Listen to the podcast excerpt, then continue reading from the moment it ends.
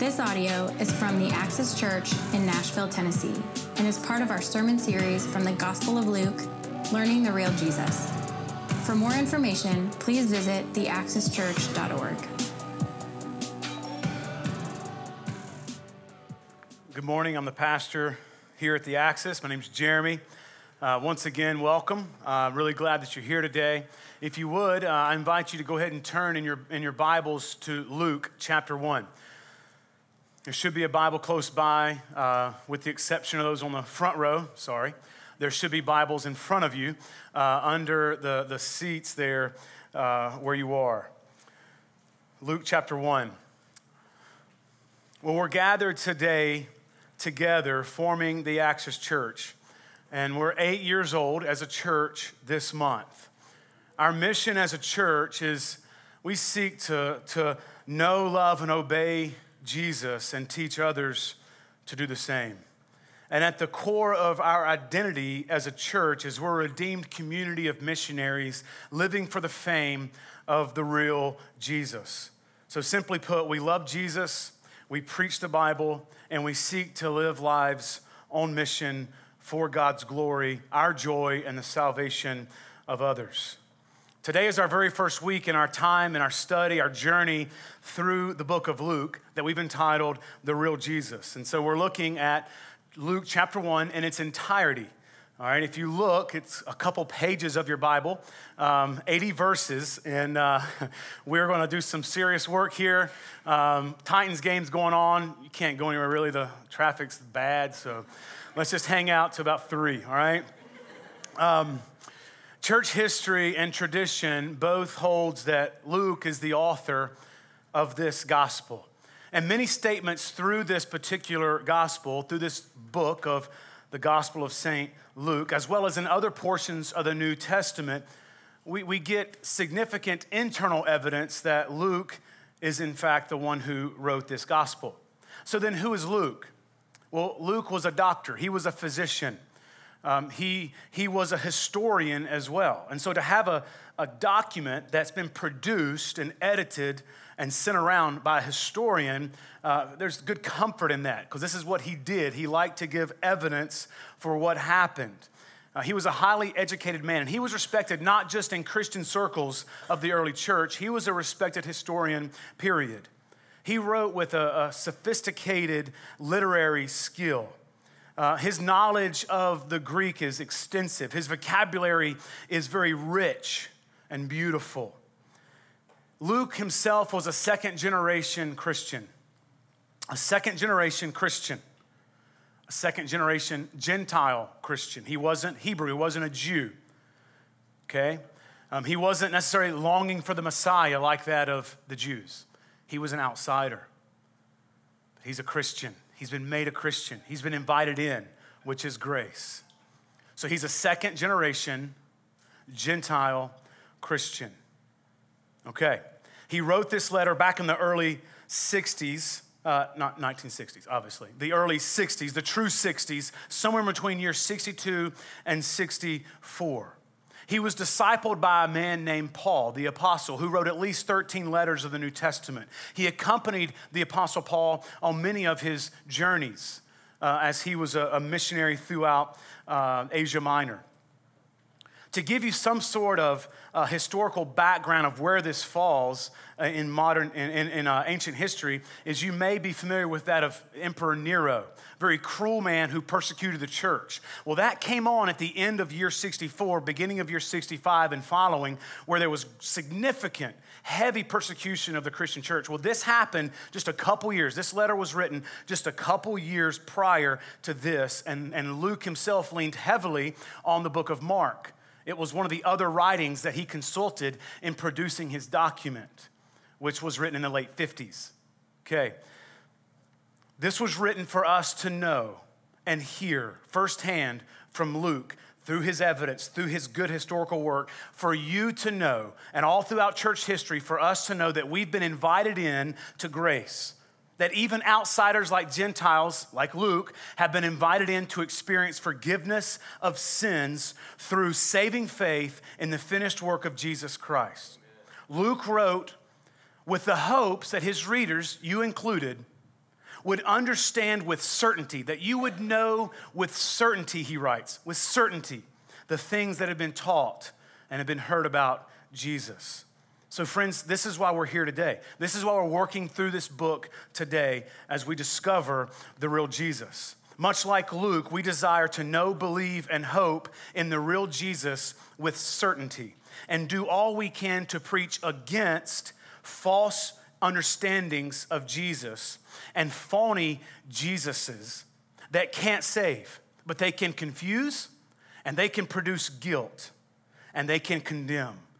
So, our hope is that, that you'll learn along with us because we want you to know with certainty who the real Jesus was, is, and will be. So I invite you uh, not just to tolerate Sundays for a while. I invite you not just to come and kind of, you know, have your church card stamped on Sundays. I don't invite you to come to be entertained by a preacher. That won't happen. But I do invite you to come dig with us and let's discover let's discover the real Jesus. Let's challenge our assumptions and let's see who it is that this Jesus is all about and who he is. So it's faith in the real Jesus that saves us. It's not faith in a different Jesus, faith in the real Jesus that saves us and grants us hope. Therefore, it's good to know who it is that we see Jesus as. Amen? It's good for us to know so that we can have true hope in the life right now, in the grind right now. Because it's only the real Jesus that gives hope to the daily grind that gives meaning to, to life, the ins and outs, the ups and downs, the struggle of this life. So Luke begins in Luke chapter 1 by addressing the world at large. And he sets Christianity on the stage of world history. Again, historian, he's doing work. Jesus doesn't actually show up as, as a man in, in Luke until like chapter 4 okay? He provides a lot of historical background for, for the whole big picture of where Jesus comes from and a lot of unpacking of Old Testament prophecy, okay? So let's dig together, starting in Luke chapter 1, starting in verse 1. This is gonna be a fun journey, y'all. We've got several weeks of this. Let's go. Inasmuch as many have undertaken to compile a narrative of the things that have been accomplished among us, just as those who, from the beginning, were eyewitnesses and ministers of the word have delivered them to us, it seemed good to me also, having followed all things closely for some time past. I mean, he's a good historian. He's followed all things closely for a while to write an orderly account to, for you, most excellent Theophilus, meaning friend of God, lover of God, apparently a Christian. Or uh, this could be a phrase that represented a group of Christians because we don't know anything else about this guy. The only thing we know is Luke wrote Luke and Acts, which is like almost Luke part two, or Luke could be Acts, you know, part one, um, and then Acts being Acts part two. Uh, he, it's a historical narrative of Jesus and the church, Luke Acts. So we don't know if he wrote it for Theophilus, a man, or a group of people, but regardless, it was produced for people who were believers so that they could have certainty, verse 4, concerning the things that you have been taught. In the days of Herod, king of Judea, there was a priest named Zechariah of the division of Abijah. And he had a wife from the daughters of Aaron, and her name was Elizabeth. And they were both righteous before God, walking blamelessly in all the commandments and statutes of the Lord. But they had no child because Elizabeth was barren, and both were old. They were advanced in years. Now, while he was serving as a priest, before God when his division was on duty. Okay, so there were 24 like sub tribes in the tribe of Aaron who were over all the temple, who were, who were those responsible for incense and sacrifices. And so his particular sub tribe uh, participated in this act in the temple uh, two weeks, maybe two weeks in a day every year. So it was during this two week window um, uh, where he was on duty uh, that this ended up happening. So he was serving as a priest before God when his division was on duty according to the custom of the priesthood. He was chosen by Lot to enter the temple of the Lord and burn incense. And the whole multitude of the people were praying outside at this very important hour of incense. And there appeared to him an angel of the Lord standing on the right side of the altar of incense. And Zechariah was just like you. He was troubled when he saw him and fear fell upon him. But the angel said to him, Trouble and fear, he says, Do not be afraid, Zechariah, for your prayer has been heard, and your wife Elizabeth will bear you a son, and you will call his name John, which, by the way, means God is gracious. Now, during these days, it was the duty of the father to name their children. So, for God to take the initiative here and take this task as his own is a sign that John was going to be a special person to God. He was going to be used, that, that God was taking responsibility for the life and actions of John. Continuing in verse 14, and you will have joy and gladness, and many will rejoice at his birth, for he will be great before the Lord. And he must not drink wine or strong drink, and he'll be filled with the Holy Spirit even from his mother's womb, which already you see God's providential hand working and taking responsibility for John. He will turn many of the children of Israel to the Lord their God and he will go before him, speaking of the Messiah, speaking of the Christ. He will go before him as a promoter, as a forerunner, in the spirit and power of Elijah, much like Elijah, to turn the hearts of the fathers to the children and the disobedient to the wisdom of the just, to make ready for the Lord a people prepared. And Zechariah said to the angel, How's all this going to happen? How shall I know this? For I am an old man, and I was sent or no, I'm an old man and my wife is advanced in years. Now, if you're familiar with the Old Testament, this might sound familiar to you, uh, like Abraham and Sarah doubting what God was saying about them having a child, Isaac, at their old age, right?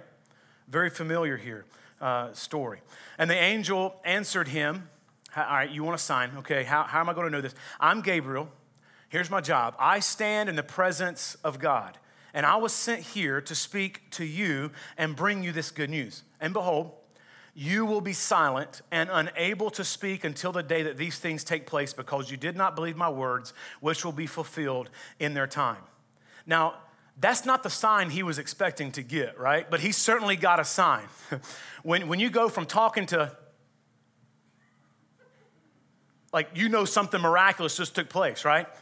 So he's thinking, well, the power that just shut me up could be powerful enough to provide something in the womb of my wife. So this was in fact a sign. Well, the people were waiting for the people were waiting for Zechariah, and they were wondering at his delay in the temple. And when he came out, he was unable to speak to them, and he realized they had realized that he had seen a vision in the temple, and he kept making signs to them and remained mute. Like he was trying to explain what. Imagine trying to use hands to explain an angel showed up to you. Like just play that out in your mind. Like, what would that look like, right? um, they'd be guessing a tree fell more than they were expecting you to, that an angel appeared, right? And when his time of service was ended, he went to his home. After these days, his wife Elizabeth conceived, and for five months she kept herself hidden, saying, Thus the Lord has done for me in the days when he looked on me, to take away my reproach among the people. See, she felt a burden. She couldn't have a kid, she was barren. And in this day, it was believed by the majority of people, even verbally spoken out loud, that because you couldn't have children, there must be sin in your life. The problem is with you, right? And so she felt this burden. She felt this condemnation from public opinion. And she's rejoicing in the fact that the Lord has taken away this reproach from the people's chirping and insults. In verse 26, in the sixth month, the angel Gabriel was sent from God. Angel Gabriel again, sent from God to a city of Galilee named Nazareth, to a virgin betrothed to a man, engaged to a man whose name was Joseph of the house of David. And the virgin's name was Mary. Now, Luke begins to focus more on Mary. If you want to read more about Joseph, Matthew a writer of the Gospel of Matthew, he focuses more on the lineage of Joseph. But we're going to learn a little bit about Mary over the next few weeks. And he came to her and he said, Greetings, O favored one, the Lord is with you. yeah, he was. But she was greatly troubled at the saying and tried to discern what sort of greeting this might be. Is this a death angel? Is this like, is this good news? Is this bad news? Am I in trouble? Like, what's going to happen here? And he said to her, don't be afraid, Mary, for, for you have found favor with God. And, and look, behold, you will conceive in your womb and bear a son, and you will call his name Jesus. Everybody say Jesus. Jesus. And he will be great, and he will be called Son of the Most High. and the Lord God will give to him the throne of his father David. Well, great. The, the, the, Jews are going to finally have their place as a nation, but then he continues, and he will reign over the house of Jacob. Yeah, forever. Whoa. Forever. That concept is that of the Christ, not just a, a ruler, but the Messiah. Everything was cool up until this point. Now Mary's like, wow, this, this is bigger than this life. And he expounds even more. And of his kingdom, there simply will be no end. By the way, the name Jesus is the equivalent to Yeshua or Joshua in Hebrew, meaning Savior. He would be a king in the line of David and be called the Son of God. Like Solomon, he would rule over David's realm, but forever, not just during his lifetime, but forever. And these expressions indicated to Mary that her child was, in fact, the one that they had been waiting for all these years, that he was, in fact, the Messiah. And then a very honest moment here in Scripture we have in verse 34. A fantastic question when you really think about it. Mary said to the angel, How will this be since I'm a virgin? Like, it didn't matter. It's like the Messiah, the, the Christ, the, the King of all kings forever and ever. Like, that's cool, but wait, how's this going to happen? I've never been intimate with a man. Like, what's, it's a great question, right? And the angel said to her, The Holy Spirit will come to you, and the power of the Most High will overshadow you. Therefore, the child to be born will be called holy, meaning not born through the lineage of Adam, who was the representative of our sin, but born through the power of God, untouched by sin, as we are through being born in the lineage of Adam, our first parent. The Son of God, holy, the Son of not Joseph, the Son of God. See, Mary's child would be holy, meaning separated to God. It's, it's not merely morally upright. He could have written this with his Greek understanding uh, of, the, of the Greek language. He could have written out what it meant to be morally upright. He doesn't. He uses a, a divine term, holy, meaning sharing in the very nature of God. Your son is God. Now, I know many of us find this difficult to believe. We have been whether we like it or not, heavily influenced by our European Enlightenment faith that is prejudiced to all things supernatural and miraculous. But the Bible states this as fact. It says this is what happened. As Christians, we are to humbly receive this as true by faith. My prayer is that God would allow us to rest in His Word and receive all of it, not just the easy part, all of it, even the parts that require faith, receive all of it as both good and true. This is how we handle Scripture. Well, the angel continues in verse 36 And behold, your relative Elizabeth, in her old age, has also conceived a son. And this is the sixth month with her, who used to be called barren. Mary, nothing is impossible with God. And Mary said, Behold, I'm the servant of the Lord. Let it be to me according to your word. And the angel departed from her. Now, in those days, Mary arose and went with haste into the hill country to a town in Judah, and she entered the house of Zechariah and greeted Elizabeth. And when Elizabeth heard the greeting of Mary, the baby leaped in her womb, and Elizabeth was filled with the Holy Spirit, and she exclaimed with a loud voice, Blessed are you among women, and blessed is the fruit of your womb. And why is this granted to me that the mother of my Lord should come to me? For behold, when the sound of your greeting came to my ears, the baby in my womb leaped for joy. And blessed is she who believed that there would be a fulfillment of what was spoken to her from the Lord. And then Mary offers this beautiful song. She says, My soul magnifies the Lord, and my spirit rejoices in God, my Savior, for he has looked on the humble estate of his servant. For behold, from now on, all generations will call me blessed, for he who is mighty has done great things for me, and holy is his name. What a testimony. Christian, if, if, you're, if you're a believer in this room today, this is your story. He who is mighty has done great things for me. Holy is his name. And his mercy is for those who fear him from generation to generation. He has shown strength with his arm. He has scattered the proud in the thoughts of their hearts. He's brought down the mighty from their thrones and exalted those of humble estate. He has filled the hungry with good things, and the rich he has sent away empty. He has helped his servant Israel in the remembrance of his mercy as he spoke to our fathers, to Abraham, and to his offspring forever. And Mary then remained with her about three months and then returned to her home.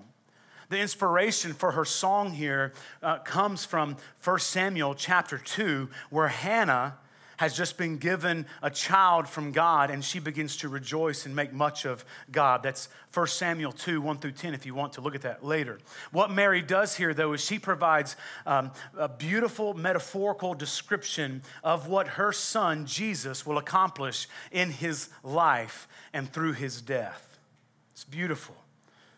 Verse 57 Now the time came for Elizabeth to give birth, and she bore a son. And her neighbors and relatives heard that the Lord had shown great mercy to her, and they rejoiced with her. And on the eighth day, they came to circumcise the child, and they would have called him Zechariah after his father, but his mother answered, No, he shall be called John. And then they said to her, Well, none of your relatives is called by this name.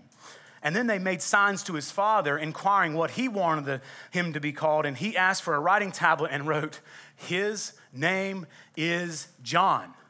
I'm tired of not being able to talk. Name the kid John, right?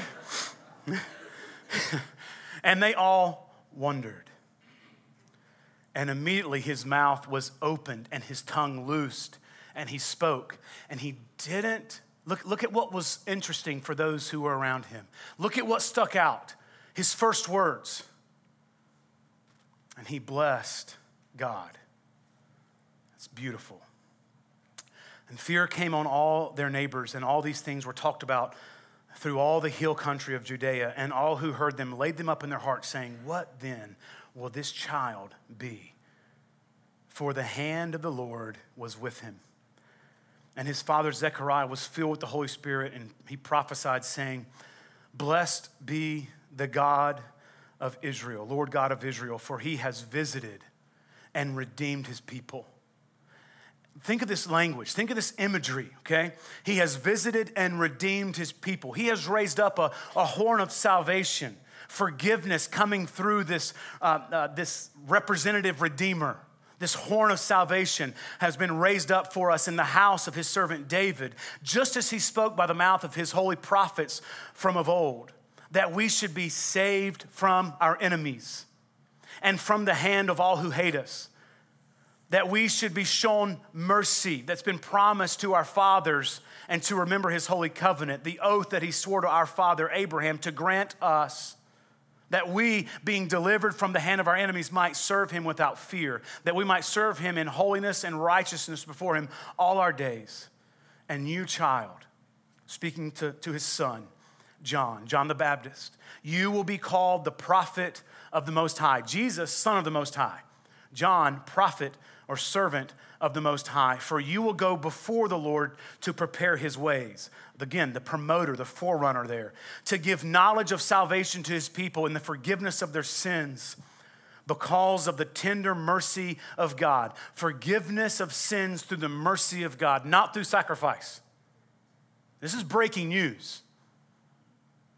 The forgiveness of their sins because the tender mercy, not just mercy, tender mercy of our God, whereby the sunrise shall visit us from on high to give light to those who sit in darkness and in the shadow of death. Notice that, who sit in the shadow of death to guide our feet into the way of peace. And the child grew and became strong in spirit, and he was out in the wilderness until the day of his public appearance to Israel.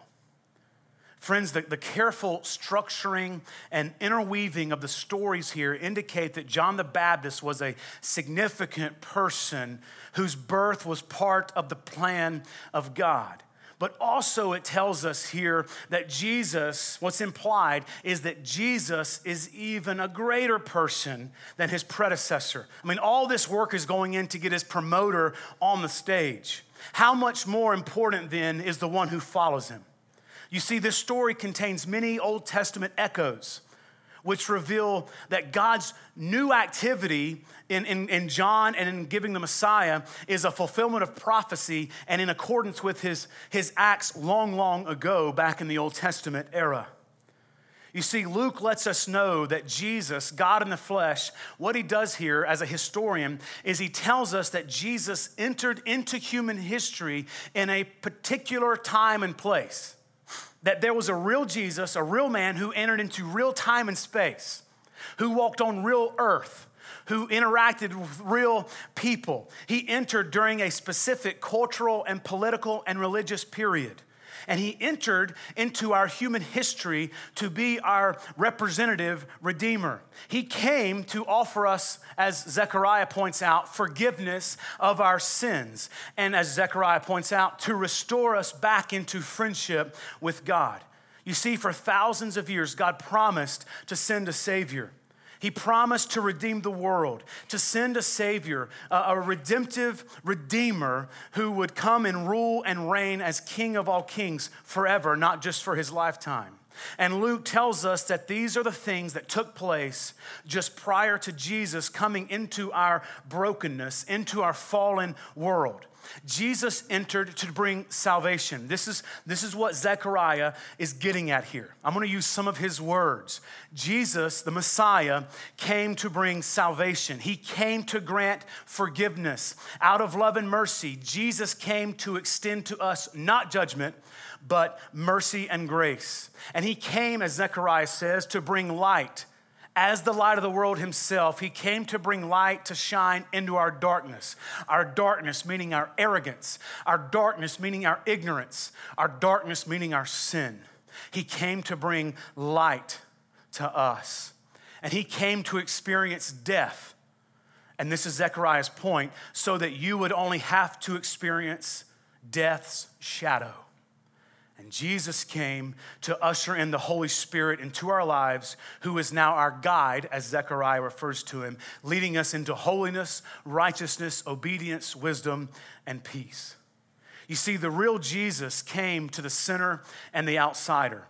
The real Jesus crossed borders to reach the marginalized and the religious outcast.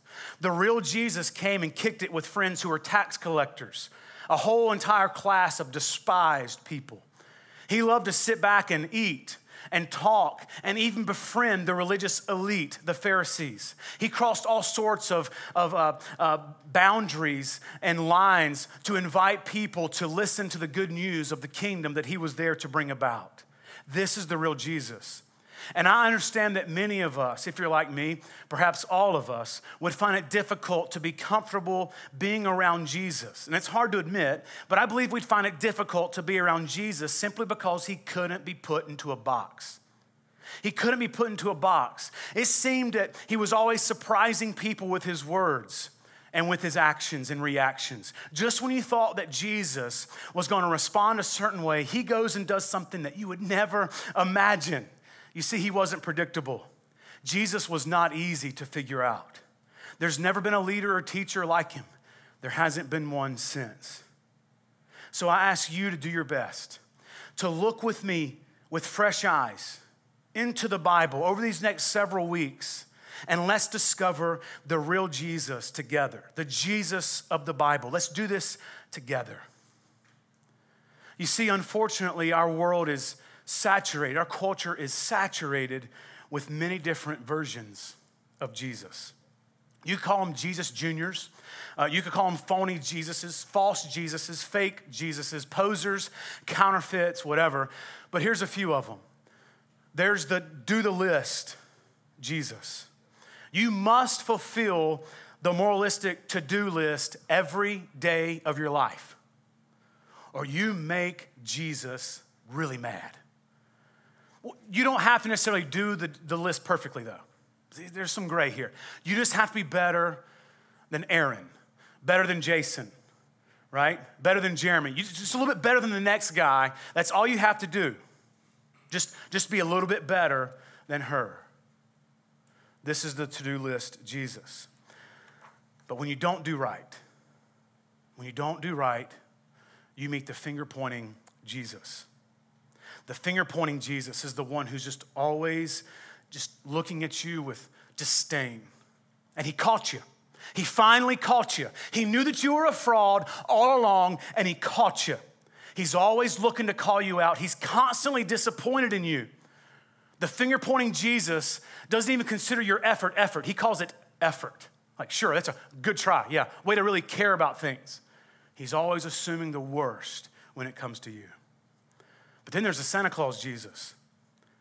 You get to get close to this Jesus and tell him how good you are. You prove to him just how good you are, and you tell him all you want, and all your dreams come true. This is, this is the, the beautiful, um, this is the beautiful Jesus that just grants us all our heart's desires so long as we are good. But then there's the angry coach Jesus. You get your act together now. You start proving that you care now, or I'll take you out and put somebody back in your place. I don't like that one. Then there's the Jamaican Jesus.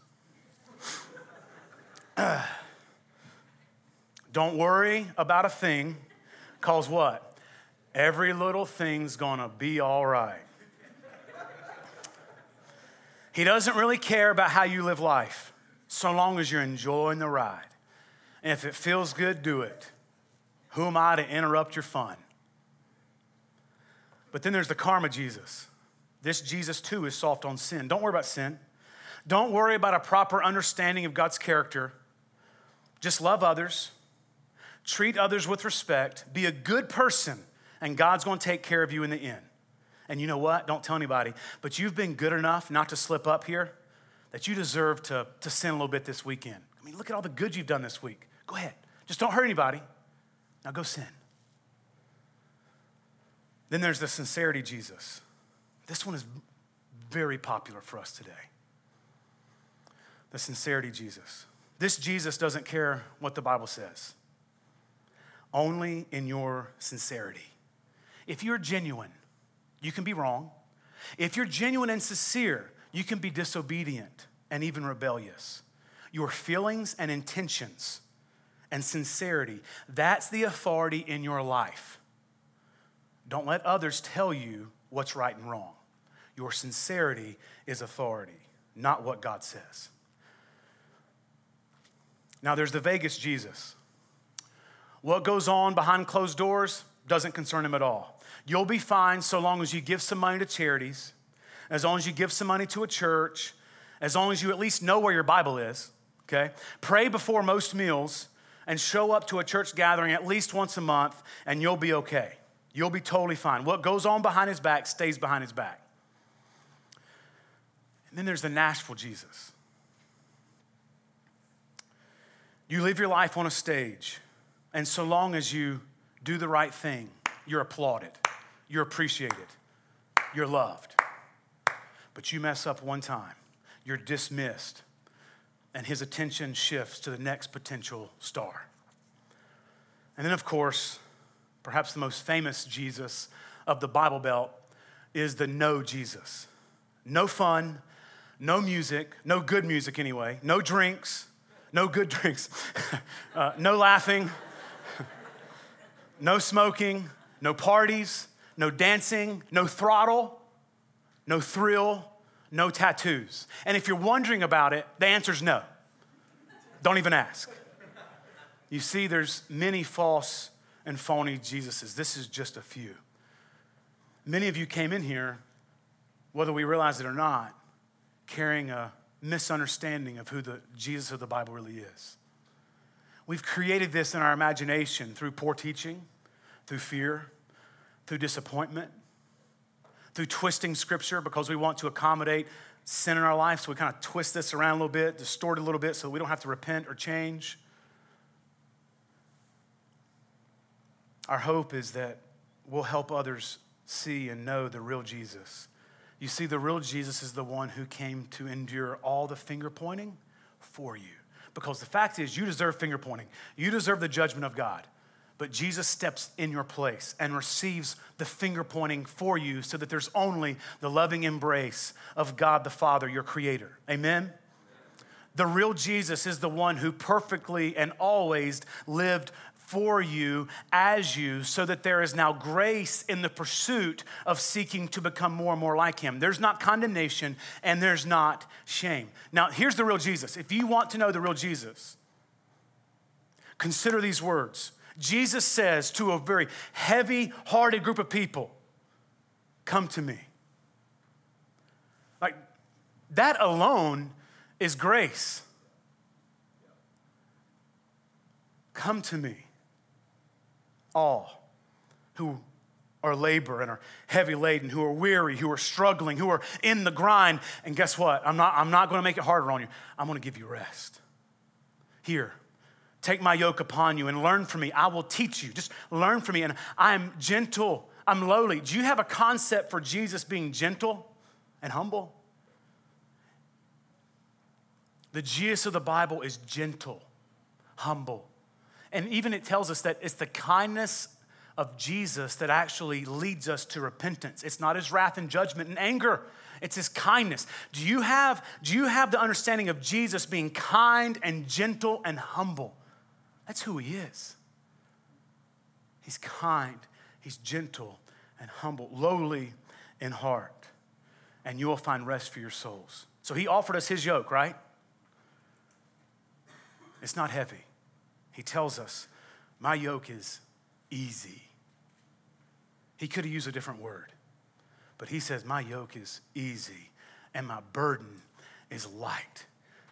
The real Jesus says in Mark 2 those who are well, who think they are well, was his point, have no need of a physician, but those who are sick. I've come not to call the righteous, but I've come to call sinners. this is good news. You're a sinner. Jesus came for you. That's good news. The good news is that the real Jesus, the Jesus of the Bible, is a friend of sinners, not a condemner of sinners, not a finger pointer of sinners, not trying to add weight and burden to sinners, not trying to provide a, a ladder to climb or a list to fill out. He's a friend of sinners. The real Jesus meets us in the grind, in the struggle, in the heaviness, in the mess of this life. And he invites us to receive joy and peace that is only found in a reconciled relationship with our Heavenly Father. Not reconciled by your goodness, not reconciled by you filling out a list and doing enough good things, but only through the finished work of Jesus Christ. Jesus is not soft on sin. Jesus takes sin very seriously. The Bible teaches, you could take Second Corinthians uh, 5 21 if you want. But the Bible teaches that Jesus was made our sin. He takes sin very seriously. He took on the punishment that you deserve for your sin. Therefore, Jesus knows sin and its consequences more than any of us in this room right now. He understands sin and its consequences more than anyone in this room. Jesus, the Word by whom all things were made. Jesus was made flesh and he dwelt among us in complete bodily form. And he took on flesh and he experienced life just like you. Hebrews chapter 4 says, Since then we have not just a high priest, a great high priest who has passed through the heavens, Jesus, the Son of God. Let us then hold fast our confession, for we don't have a high priest who is distant and detached, who is unable to sympathize with our weaknesses. We don't have a high priest who is ignorant of what it's like to go through life. But we have one who, in every respect, not just in most, but in every respect, has been tempted as we are, yet without sin. Let us then, not with fear and trembling, let us then, with confidence, get close to Him. Let us then draw near to the throne of not judgment, but let us draw near to the throne of grace. There's a throne and it's grace, not judgment. It's like he divvies out grace. Like, all right, there you go, you get grace. All right, next, you get, you know, you plead your case. I'm a failure, I'm a failure, I'm a failure. All right, done. Sentence to grace. On and on and on. There's a throne of grace, people. Jesus endured the throne of judgment so you can enjoy the throne of grace. Draw with confidence then to the throne of grace. Why? So that you may receive not judgment or finger pointing or a list or a try harder or maybe next time, but that you might receive mercy and find something else. Find grace. And notice, find mercy and grace just when you need it most. Do you see that in Hebrews 4? So that you may find mercy and grace to help in the time of need. This is why Jesus has come to us. He came to us to experience life as us, for us, to the extent where He can look at you and say, Yeah, I get it. I get it. He's not detached. Sin isn't theoretical to Him. Your struggle isn't theoretical for Jesus. He knows. He knows. He knows the struggle. He knows what it is you're shouldering. Friends, He shouldered it for you. He knows what it's like to live under the pressure and the weight of your life, of your life. Not just life, of your life. He knows what it's like to be under that weight. You see, this hope is ours because the real Jesus came to us to save his people from their sin by taking all the sins of his people upon himself. And this is what, what uh, Tim, as he was leading us in our call to worship today, was talking about in that, that propitiation word. That propitiation, meaning wrath absorber, wrath sponge, where Jesus wasn't just dying, Jesus was enduring something in his death. It wasn't just physical torture. There was something very spiritual going on with your, with your sin, not sin theoretically, or generally speaking, but specifically your sin, the punishment for your actions. You're at fault. The things that you don't do that you should do, you're guilty. The bad things you've done that you shouldn't done, you're guilty. But you don't get punished. You get grace because Jesus was punished for you, and he does this on the cross, willingly stepping into the grind to receive not what he deserved because he lived perfectly, but he was made our sin. He didn't sin, he was made our sin so that we might become the righteousness of God. He takes our sin and gives us his righteousness. You get his righteousness, and he takes your sin, what theologians call the great exchange. This is grace. He saves you by stepping in your place as your representative in his life, canceling out your life of continued sin and disappointment. And then he stands as your substitute in his death, dying for you as you. He experienced true death so that you could experience just its shadow. Death isn't eternal. Death isn't to be feared. Death is simply a ride to where you're supposed to be going. It's a vehicle to get you to paradise, to real life, to true life. This is the fakest life will ever be for the, for the Christians. This is it. This is so phony and cloudy and fake, and we're numb. We can't hardly taste anything or see anything or experience anything. Real life awaits us, and this is provided through what Christ has done for us. But he had to change us. And this is the work of the Holy Spirit in us, where because of what he's done, we look to him by faith and we are changed by the Holy Spirit. We're, we're not just made better or shinier, you're made completely different, completely new, new life, new heart, complete transformation, a brand new beginning, not condemnation, but forgiveness, not shame, but mercy. No stain of sin, perfectly, perfectly redeemed. You believe this, you believe what Christ has done, you're a Christian.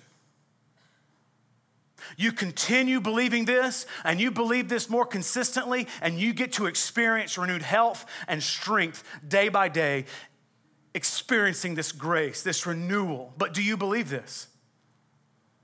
not about your spouse, not about your grandma, not about your parents, not about your church, not about your to do list this week, not about what you didn't do that you could have. That's pretty good. Not about all the good stuff. Just you and your belief. Do you believe Jesus? Not do you believe that he came to earth? Do you believe that Jesus came to earth for you? Do you believe, like, it's like, I don't, I don't know about anybody else, but I know that Jesus came to earth for me. And I know that I'm a Christian.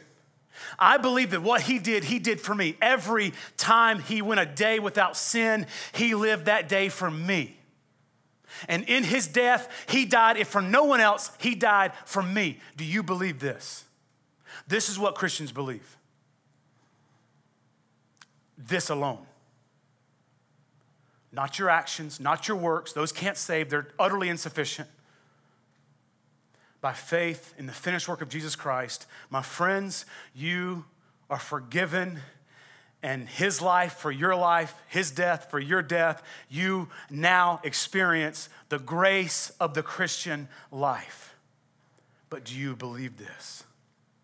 I invite you to believe this. I invite you to cash in all your sin and receive the righteousness of God and the righteousness of God, meaning being good enough to be in relationship with God. I invite you to be considered perfect today. Perfect. Cash in your sin and see that all that's laid upon Christ and experience forgiveness, perfection, renewed relationship with God, where there's not one moment of any day where He looks at you and goes, oh, when He's gonna take us serious. No. No. Our pursuit, the Christian life pursuit is much like a parent watching their, their, their, their young one take their first steps. It's like, you got it, come on, come on, come on. You, you can do this. I, come on, come on, I'm right here. That's the posture of God. Why? Because God looked at Jesus in your place and said, condemned, condemned, condemned. So that he can say, come on, you got it.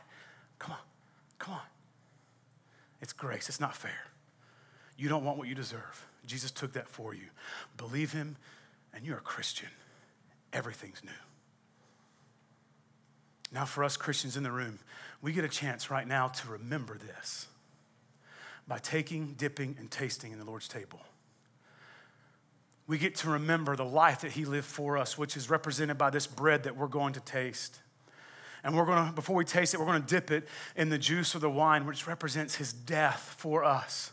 So it's with heavy hearts, yet with redeemed, grace filled hearts that we get to come to the table this morning and experience by taste the redemptive work of our Savior, our, our big brother that died and did this for us so that we could have God as our Father, who's always there just pulling for us and with us. Before you come and take, I, I encourage you to think you hear me say it often Christians are those who think. Think, think. Don't just come take, think first. Think through what this means. Own this.